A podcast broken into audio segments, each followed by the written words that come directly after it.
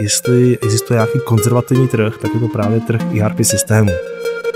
Ideální stav je ten, kdyby zákazníci, ti uživatelé věděli, co chtějí. Problém je ten, že ne vždycky to vědí. Mnohem víc na významu dneska nabývají takové ty věci, jako je právě efektivita práce, jako je bezobslužnost, bezpapírovost, samozřejmě mobilita. Kvalitní systém musí mít kvalitní nástroj pro vyhodnocování pro práci daty. Pík.cz Pík.cz Pík.cz Váš podcast ze světa biznisu. Společnost Aseco Solutions je významným producentem podnikových informačních systémů na českém a slovenském trhu. Její produktové portfolio sahá od informačních systémů pro podniky zabývající se výrobou, obchodem či službami přes produkty pro oblast veřejné zprávy až po produkty pokrývající specializované potřeby. O tom, jak se mění potřeby firm vůči informačním systémům i jak moc dopadají na tyto systémy inovace a nové technologie, si budu povídat s Lukášem Ontlem, který v Aseco Solutions vede oddělení inovace a rozvoje produktů. Pík.cz Pík.cz Vítejte v podcastu Pík.cz. Zdravím, dobrý den. Lukáši, když bychom se měli nějak odpíchnout, tak co si vlastně člověk obyčejný může představit pod tím podnikovým informačním systémem, pod tímhle termínem? Představme si v podstatě, jednoduše řečeno, nejdříve aplikaci, software, abychom se trochu zarámovali v té terminologii, ale musíme si představit vlastně řešení software, který pomáhá vlastně řídit firmu zase je to strašně takový obecný pojem. Jo. Dneska takový ten oficiální pojem nebo název eh, je vlastně ERP systém, což přeloženo znamená vlastně řízení podnikových zdrojů, což samozřejmě pro spousta lidí je velmi neznámé. Eh, já to používám spíš výraz, že to je vlastně komplexní řešení pro řízení všech podnikových zdrojů v té organizaci. Někteří samozřejmě eh, lidé znají spíš takové ty pojmy, jako je informační systém, jako je účetní systém a podobně, ale dneska se to hodně prostě zpívá ale jednoduše řečeno, každá firma má spousta, spousta procesů, jak uvnitř, tak samozřejmě ven, vině, vůči svým partnerům, obchodním, dodavatelům, odběratelům a podobně. A tyhle procesy jsou někdy složité, někdy méně složité, ale potřeba je řídit. Je potřeba plánovat, organizovat, vyhodnocovat. A vlastně podnikový informační systém slouží k tomu, abych tohle prostě udržel pohromadě, aby dokázal tu firmu v podstatě vést tím směrem, kterým potřebuju a měl ta data k tomu rozhodování, které vlastně v tom okamžik potřebuji činit. Když si tedy vezmeme, že pro firmy je tahle ta věc důležitá, tak je vlastně důležitá a podstatná pro každou firmu? Já jsem přesvědčen, že ano. Samozřejmě, že ten rozsah těch procesů, složitost procesů a vlastně obecně těch dat, která v té firmě tečou, je rozdílná firma od firmy. Je asi jasné, že malá firmička, když používá nějaký pojem startupu nebo nějaký živnostník, který chodí opravovat někam pračky, tak řeší úplně jinou problematiku než nějaký nadnárodní korporát, to bez sporu. A samozřejmě spousta těch věcí u těch malinkých firmiček se dá vyřešit téměř, bych řekl, excelovskou tabulkou, ale přibývajícími lidmi, s přibývajícími činnostmi, s přibývajícími, řekněme, rozhodnutími, které ten člověk musí činit, přibývají právě ty procesy, které potřebujete nějakým způsobem řídit a často se, se jedná o rozhodování velmi strategická a důležitá, kterým potřebujete prostě data. A samozřejmě ten, to ISK není pouze o těch datech, je to o tom, abych teda to dostal ve správný čas, ve správném formátu. A ten podnikový systém vlastně slouží k tomu přesně, aby ten management, a nejenom management, samozřejmě jakýkoliv pracovník, který se v tom kolečku toho, toho podniku nachází, dokázal vlastně tu svoji činnost dělat co nejefektivněji a správně a k tomu potřebuje právě ty, ty nástroje. To znamená, že tam, kde už Excel nestačí, tak tam potřebují ERP systém. Přesně tak, přesně tak. Já možná doplním takový, eh, když se dávno, když jsem, řekněme, adaptoval třeba naše obchodníky nové a snažil jsem se jim vysvětlit, eh, jaký je rozdíl mezi účetním systémem a právě podnikovým informačním systémem, tak jsem používal takový jednoduchý příměr. Neříkám, že je to úplně stoprocentní, ale může to asi posloužit malá firmička, která si vystačí s tím Excelem, potažmo účetním systémem, tak je to většinou firmička, která potřebuje tenhle nástroj především proto, že musí, že někdo nutí vystavovat faktury, odvádět DPH, musí vlastně řídit tu činnost, nebo to procesy, takové zvláštní slovo, ale budiš, ty procesy, které jsou dány státem. Prostě právě třeba kvůli tomu DPH. Ale čím ta firma je větší, tak už potřebuje řídit i procesy, které nejsou nařízené, ale oni je chtějí řídit, aby lidé fungovali efektivně, ve správný čas, na správném místě a tak dále. A tam už právě hledáte nástroje, které přesahují ty povinnosti, které dneska jsou dány legislativou, hledáte nástroje pro BI, pro různé vyhodnocování, pro, pro různé prostě řízení různých eh, workflow a tak dále.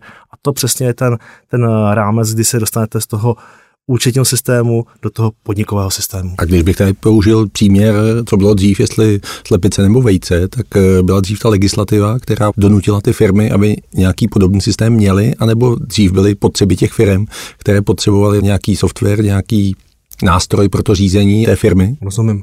Přiznám se, já jsem do téhle uh, lodi nebo do tohle proudu ERPček naskočil teprve před 20 lety, znamená v roce 2001 a nezažil jsem úplně tu éru 90. let, ale to, co vím, tak ta odpověď je jednoduchá.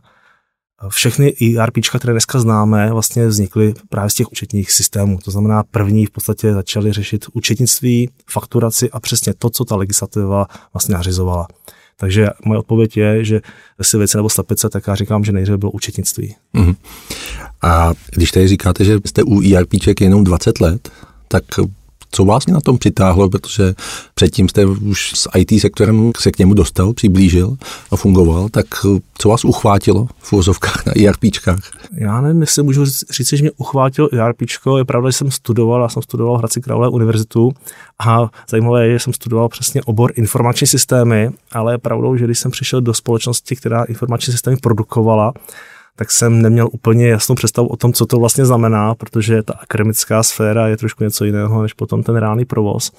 Je pravdou, že z těch 20 let, které vlastně jsem ve společnosti ASECO, prostá většina byla na obchodních pozicích, na různých prostě místech, ale bylo to všechno o obchodě.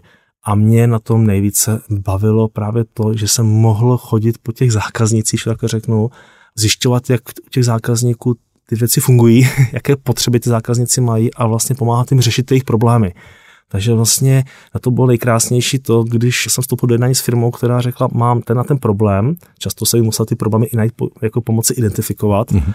a ve posléze po dvou, třech, pěti, deseti letech spolupráce zjistíte, že ten zákazník opravdu tu spolupráci vnímá ne jako obchodní, jako, jako biznis, ale jako jak to mám říct si, ne slovo přátelství, to přeháním, ale jako takový jako vztah, opravdu partnerský vztah, možná mm. je to správné, kdy vidí, že samozřejmě my jsme tady pro ten biznis, my samozřejmě jako jsme komerční společnost, která je tady za účelem zisku, jako je obecně jako samozřejmě zlaté pravdo podnikání. Ale na té druhé straně my se snažíme ten biznis dělat tak, aby jsme samozřejmě zákazníkům přenášeli tu přenou hodnotu a pomáhat v tom biznise. A já se spoustu zákazníků dneska si i tykám, Vídám se s nimi i mimo pracovně, nebo s řadou s některými z nich a je paráda, když víte, že opravdu to je to pozitivní, že mm-hmm. zkrátka není to o tom biznise, ale o tom, o tom vztahu. Jak moc se mění ty potřeby těch zákazníků, i ty jejich přání a i s ohledem na vnější vývoj, to znamená změna legislativa, to znamená tam ty změny a tam ty potřeby musely jít logicky ruku v ruce s tímhle, ale obecně? Samozřejmě, že se to mění. Tady je potřeba říct si jednu důležitou věc. Já občas jsem poslouchal různé, jako, nebo jsem četl texty nebo nějaké rozhovory o téma inovacích a co je inovace, co je revoluce, co je evoluce. A možná se někteří posluchači nebudou úplně souhlasit, ale já jsem bytostně přesvědčen, že jestli existuje nějaký konzervativní trh, tak je to právě trh ERP systému. Zde tady ta rezistence na ty změny je relativně velká a největší disproporce je právě mezi zákazníky, řekněme, existujícími a mezi zákazníky novými. A samozřejmě můžu posoudit, jak se to v čase vyvíjí, ale nemůžeme říci, že se to mění prostě paušálně, protože typicky si představte prostě zákazníka, který 20 let něco používá, je něco navyklý. My používáme takový ten příměr, a teďka se omlouvám všem, kteří se v tom uvidí a doufám, že se v tom neuvidí nikdo, ale takový ten typický příměr je 50-letá paní účetní, která prostě 20 let někam kliká, už to umí poslepu a teďka vy nějakou inovací tam uděláte nějakou změnu, jenom to, že i s tím to není inovace samozřejmě, ale posunete tlačítko z levého rohu do pravého. A to je něco, co pro toho člověka je velmi jako problematické jako akceptovat. Na druhou stranu ten nový zákazník, ten není zatížen tuhle historii těmi zvyky, ten naopak je zase nabrýfován různými články, kde řekl, že se jde až někdy za hranu reálnosti a očekává vlastně spousta jako věcí, které dneska nemají úplně s tím reálným provozem co společného, ale on to někde četl, někdo mu řekl, že to je super, sice neví, co to přesně znamená, ale přece to je cool, takže vás tlačí zase do toho protipólu. Ale v každém případě, pokud se vrátím k té vaší otázce, samozřejmě, že mnohem víc na významu dneska nabývají takové ty věci, jako je právě efektivita práce, jako je bezobslužnost, bezpapírovost, samozřejmě mobilita, to jsou cloud a tak dále, tady můžu vyjmenovávat celou řadu dalších termínů. A to, co, o čem se možná před x lety mluvilo spíš teoreticky, tak dneska jasně už nabývá praktických, ne obrysů, ale prostě konkrétních příkladů. Je to dneska téměř standard.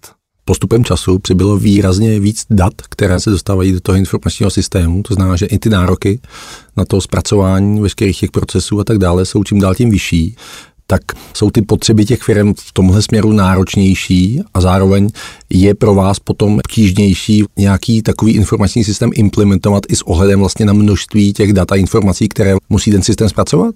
Data přibývají samozřejmě, ale je důležité pracovat s tím, aby ta data byla strukturovaná, protože samozřejmě všechny ty systémy dneska pracují s nějakou logikou a je pravdou, že Jestli před deseti lety, před pěti lety bylo pojem ERP znamenalo vlastně synonym pro slovo komplexní, tak ta doba už dneska taková není.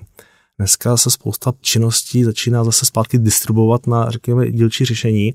Důležité je, aby ta data, která z těch dílčích řešení někde prostě vznikají, aby se konsolidovala na jednom místě. To znamená, bez sporu těch data nabývají na významu a na objemu. Samozřejmě pokud děláte kvalitní produkt, tak musíte s tímhle počítat a musíte samozřejmě pracovat s tou tezí, že ten zákazník teda nechce jenom pořizovat. Konec konců v důsledku by bylo ideální, nebo má být ideální, aby zákazník žádná data nepořizoval a data se mají pořizovat sama. A zákazník je od toho, aby ty data konzumoval, aby analyzoval, vyhodnocoval a činil na základě nich nějaká rozhodnutí. Takže ano, samozřejmě, pokud se bavíme dneska o nějakým jako podnikových systémech, podnikových řešeních, tak součástí musí být nástroje, které dokážou ty data prostě vyhodnotit. Už standardní pojem business intelligence a podobně, nebo práce s big daty, to už je takové trošku, řekněme, zase se bavme imaginárně, ale principálně do toho, že kvalitní systém musí mít kvalitní nástroj pro vyhodnocování, pro práci s daty. Existují i nějaké standardy pro ty data, aby byly správně strukturované a tak dále, protože i s ohledem toho vývoje těch ERP systémů, respektive těch jejich předchůdců těch účetních systémů, tak jenom na českém trhu je stovky, možná tisíce, možná ještě více různých verzí a produktů v tomhle ohledu. Každý produkt má nějakým způsobem jinak strukturované data a dostává se tohle nějakým způsobem do hledáčku toho, že se ty data vylepšují a že existují už určité standardy, aby ta data případně šla nějakým způsobem migrovat mezi těmi systémy? Tam si, že tohle nejsem úplně odborník, abych dokázal říct si, jestli na, řekněme, na práci s daty, na jejich ukládání, na jejich formát existuje nějaký úplně standard, ale principálně si myslím, že nikoliv, ale vlastně je to úplně jedno. Podstatné je, aby ta data, která jsou někde uložena, když takhle to použiju. Vždycky to budou jedničky a nule.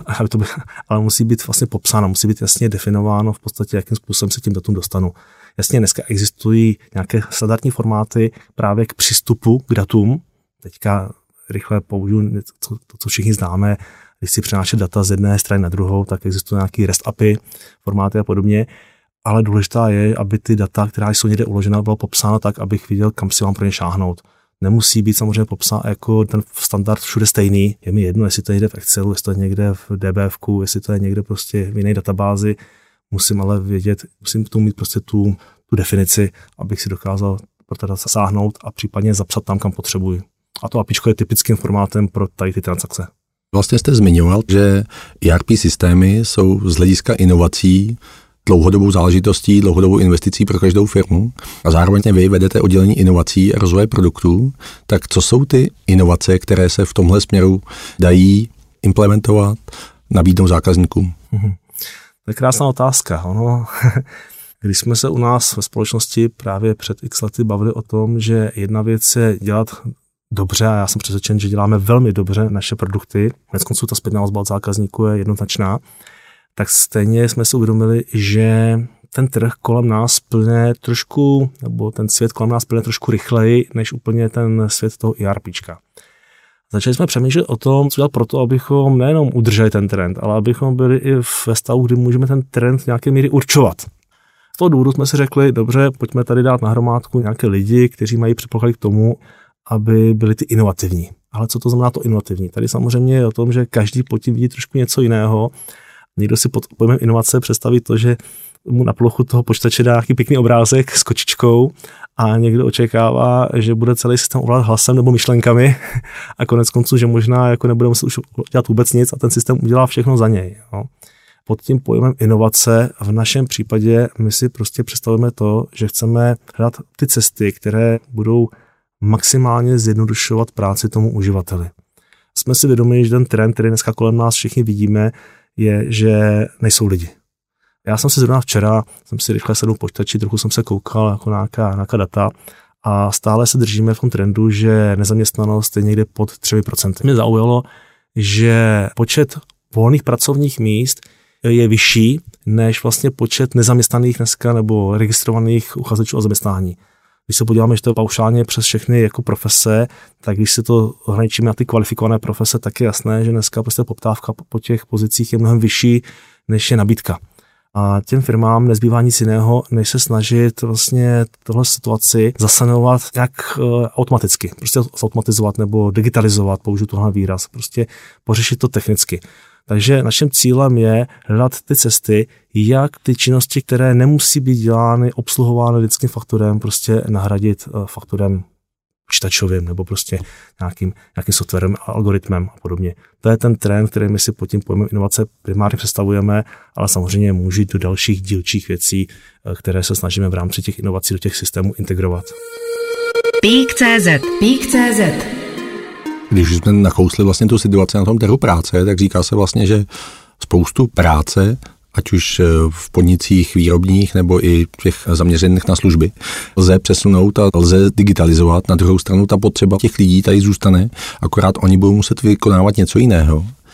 Tak bude tohle to jakoby ten další trend a budou ty lidi do budoucna, kteří budou umět ovládat a nějakým způsobem řídit tu digitální stránku těch procesů? Tak já si myslím, že to vlastně už není otázka budoucnosti, to je otázka současnosti, že takhle to prostě už, už dneska je. Jo dneska eh, se potkáte ještě občas s těmi názory, jak já se pamatuju, jak je to pořekadlo, jak se říká, sedláci nebudou mít co jíst, co dát do úst a víte, jak dřív za té doby, já nevím, koliká to, jaká to byla revoluce promyslová, když ty lidé rozbírali ty stroje, že měli strach, že vezmou práci a podobně, tak dneska vidíme, že tomu tak prostě není že pokud postavíte stroj, tak ten stroj stejně musí obsluhovat. Jasně, může v tuhle chvíli jeden člověk obsluhovat eh, tři stroje, jenomže ono zase vzniklo spousta dalších pozic, které zajišťují to, aby ten stroj aby vůbec vznikl, nějaký support a tak dále. Takže ona jedna inovace jednu pozici zruší, ale zase další pozice vznikne a podobně. A ano, určitě jako to, co říkáte, je příkladem, já řeknu třeba RPA, to znamená to, co dneska se obecně používá pod pojmem robot. Eh, všichni známe robota z fabriky. Tam je nějaký rameno, vezme to výrobek, přemyslí do bodu A, nebo z bodu A do bodu B, něco to svaří, něco to nalakuje a tak dále.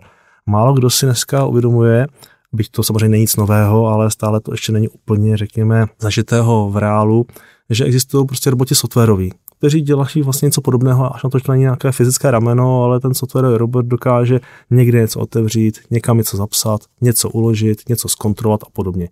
To znamená, v podstatě tady říkáme, že toho robota někdo musí vytvořit, někdo musí nadefinovat, to je ta služba s tou přidanou hodnotou. To je ta vaše role? Moje role, nebo prostě nějakého ajťáka, který něco vytvoří.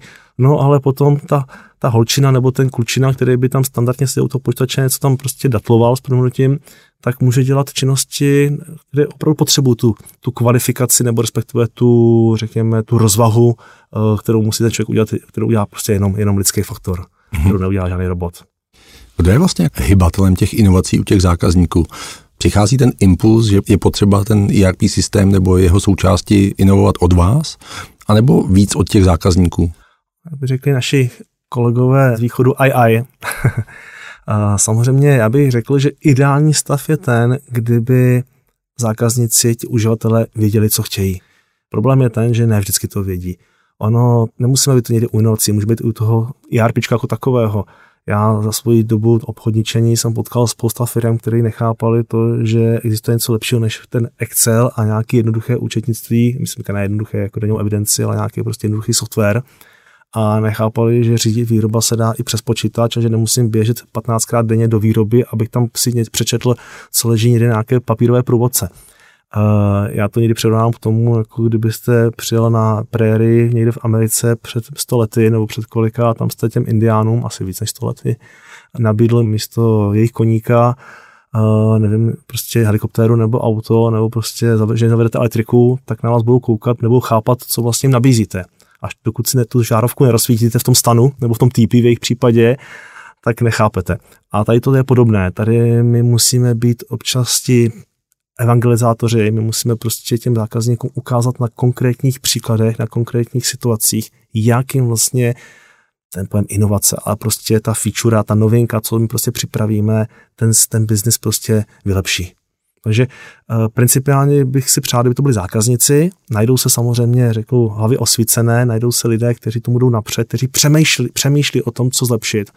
Máme mezi zákazníky několik takových, kteří nás udivují svůj, řekněme, proaktivním přístupem a jsme za to rádi, ale paušálně je to spíš o tom, že my musíme těm zákazníkům vysvětlovat a tu osvětu dělat prostě z naší strany. Znamená to, že ten váš IT svět tak trochu vlastně fušuje do psychologie přímého jednání, vysvětlování a té edukace? Je to tak, já myslím, že krásným příkladem je jedno téma, kterému se věnujeme relativně intenzivně. Já se trochu vybývám, nebo jako vyhýbám pojmu umělá inteligence, protože to je příliš jakové komplexní a spousta lidí si pod tím představuje nějakého terminátora přes nějakého, já nevím, centrální mozek světa, jak známe, návštěvníků. Ale, pardon? Centrální mozek lidstva. Centrální mozek lidstva, tak. Děkuji. A jo, CML máte pravdu, bylo to takhle. A my jsme se zaměřili na tu jednu část, která vlastně je známa pod pojmem strojové učení nebo machine learning. A to je téma, které na jednu stranu může vypadat jako jednoduché, protože se s tím potkáváme na různých situacích na internetu, v mobilu a podobně, ale pokud máte převést do toho prostředí komerce, do toho prostředí toho podnikového systému, tak už to samozřejmě taková jednoduchá gamesa prostě není. A my jsme strávili relativně dost času nad tím, abychom s těmi zákazníky diskutovali na téma, jak může právě nějaké strojové učení pomoci ten jejich biznis prostě uřídit, odlehčit vlastně některé rozhodovací procesy, jak můžeme předcházet, predikovat zkrátka některé situace, které mohou nastat a jejich náprava potom může být velmi složitá a tím pádem i řekněme finančně nebo časově nákladná. A myslím, že se nám to daří a ten trh, nebo ten trh, naše zákazníky teďka vlastně oslovujeme s nabídkami konkrétních caseů, konkrétních řešení, které vlastně jsou na tom MLku postavené, ale přesně ta situace dneska o tom, že my zákazníkům musíme vlastně vysvětlit. My opravdu ta největší penze té práce je postavená na tom, že jim vysvětlujeme přidanou hodnotu toho řešení. A je úplně jedno, jestli to je machine learning, jestli to je něco jiného. To zákazníka nezajímá ta technologie, to zákazníka zajímá, co mu to přinese. A když bychom tady měli dát nějaký konkrétní příklad toho konkrétního využití machine learningu?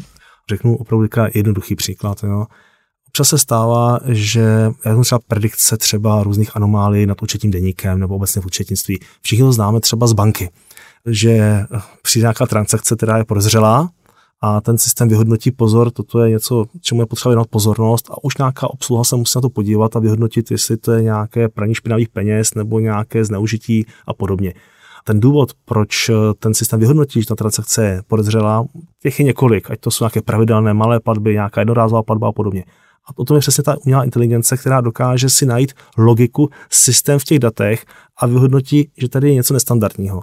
A něco podobného my jsme zavedli do našich systémů, že dokážeme při účtování v podstatě dokladů identifikovat, že dochází k něčemu, co může být chybou, anebo řekněme principálně chybou, nesnažíme se jako v tom identifikovat nějaký úmysl, ale ono, když něco zaučtujete a teprve při nějaké kontrole ex post zjistíte, že tam je chyba, tak ono ta náprava toho dokladu potom zabere často x hodin.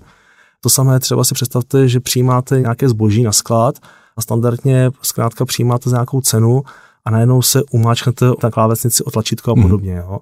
A to vám může prostě rozbít hodně jako prostě stavy skladů, finanční a podobně. Takže ten systém dokáže upozornit na, na situace a říká, pozor, toto není standard, toto je něco špatné, zamysle se nad tím, potvrď, že opravdu tahle cena je v pořádku. A nastavit to nejde defaultně, že když je cena o 10% jiná, než byla průměr předchozích, to takhle úplně nefunguje. Ty ceny se dneska tak strašně lítají, že 10% může být dobře, ale i špatně. Mm-hmm. A ten systém se s tím učením dokáže vlastně postupem času zdokonalit tak, že dokáže identifikovat, že někdy je 3% hodně a někdy je 10% málo. Mm-hmm. Ale dokáže poznat, že na této položce je toto varovný signál, zvedne ten prst a upozorní. Dochází i toho, jak jsme se bavili o tom, že ERPčka jsou dlouhodobé záležitosti. Jste říkal, že typickým koncovým uživatelem je 50-letá paní, která ho používá. Jsem, jsem neřekl, že typickým, řekl jsem, že to občas je takový trošku jako náš eh, vzor, na kterého pamatujeme tehdy, když se snažíme do systému dát něco nového a musíme si uvědomit, že tento uživatel bude ten, jak se to říká, takový ten kámen, který musíme na to Jasně, ale spíš moje mentální úvaha byla k tomu, jestli dochází i k určité generační obměně vlastně těch uživatelů. Přichází noví a noví lidé, kteří mají vlastně úplně jiné požadavky, jiné potřeby té práce, využívání i jako ten mentální pohled vlastně na využití těch ERP systémů, než měla generace naše třeba. No jasně, jasně, to je, to je krásné téma. Já občas takhle, když někde si s těmi zákazníky povídáme, nebo když se, na nějakou konferenci a hovořím o, ní, o tomto vlastně tématu, tak je to typické. Já říkám tom příkladu, že firmy v 90. letech vlastně vznikaly jako by po dešti a kdo je zakládal? No já tomu říkám otcové zakladatelé. A tito otcové zakladatelé dneska odcházejí do důchodu, protože tehdy jim typicky bylo 30-40 let, někdy i starší, tak si spočítejme po 30 letech, hmm. kolik jim dneska je. Ale tihle otcové zakladatelé měli jednu úžasnou, řekněme, vlastnost, která dneska bych řekl trošku té generaci XY, nebo jak se těm generacím dneska všem říká, myslím, že už je i generace M a podobně, jim trochu chybí. A to je, že oni se zajímali o to, co se děje pod pokličkou. Já občas použiju ten výraz dodo, jako dodělám si doma, že oni chtěli vědět, proč to funguje, jak to funguje, jakým způsobem se dají ty věci upravit k jejím, jako k obrazu toho jejich vidění světa, protože jejich firma je něčím specifická a podobně. Každá firma je něčím specifická, nenajdete dvě stejné firmy, ať je to z pohledu nějaké kultury, z pohledu nějakých zvyklostí, z pohledu jejich trhu, na které se pohybují a tak dále. A bylo to dobré, protože zákazníci se zajímali a hledali společně s námi tu cestu, jak vlastně ten systém u nich co neefektivně nasadit, aby byl prostě co nejblíže těm jejich potřebám čím ta generace dneska mladší a odkojená s proměnutím na tom mobilu, odkojená na tom internetu, tak se přestává trošku jako zajímat o to, co je pod tou pokličkou, proč tak funguje a už jenom chtějí prostě jenom konzumovat. Mm-hmm. Já neříkám, že to je špatně, já jenom říkám, že musíme i my jako dodavatele těch řešení změnit vlastně trošku ten náš přístup a musíme vědět, že zákazník prostě nechce přemýšlet proč, jak. On prostě chce kliknout a chce to mít na stole tu informaci. Teďka právě v tento okamžik, tak jak ji chci. Rychle, efektivně, intuitivně, když to také řeknu. To znamená, že ta cesta povede v zásadě k zjednodušování věcí, tak aby opravdu jsme jenom klikali, jenom konzumovali a už se nezajímali o to? No, Tímhle tím směrem se to ubíjá? Jsem o tom přesvědčen. Já neříkám to úplně jako stoprocentně správně, já by se měli zajímat o ty věci, co fungují, jinak se dostaneme do té situace, kdy vlastně tady potom bude pár lidí na světě, kteří budou těm věcem rozumět a budou vlastně mít moc nad těmi nevědomými ale když to zúžím teďka na tu konzumaci dát, na to ovládání jednoduchých aplikací a jednoduchých procesů a podobně, tak opravdu ano, rychle schválení faktury nemusím řešit, co se tím prostě děje, jsem manažer schválím. Mám na mobilu nějakou aplikaci, která mě ukazuje něco, že se něco děje ve firmě, potřebuji rychle informaci, co se tam děje, rychle jako nějaké informace, aby dokázal zasáhnout a podobně. Ale na pozadí vždycky bude někdo, kdo nám musí pomoci nasadit jako to řešení tak, aby odpovídalo těm požadavkům. Ale principálně ano, směřuje to k té výrazné jednoduchosti. Říká Lukáš Ontl, vedoucí oddělení inovací a rozvoje produktů v Aseco Solutions. Já díky za váš čas a zajímavé povídání. Děkuji moc. Pík.cz Pík.cz Poslouchali jste váš podcast ze světa biznisu. Další ekonomické a biznisové zajímavosti najdete na Pík.cz.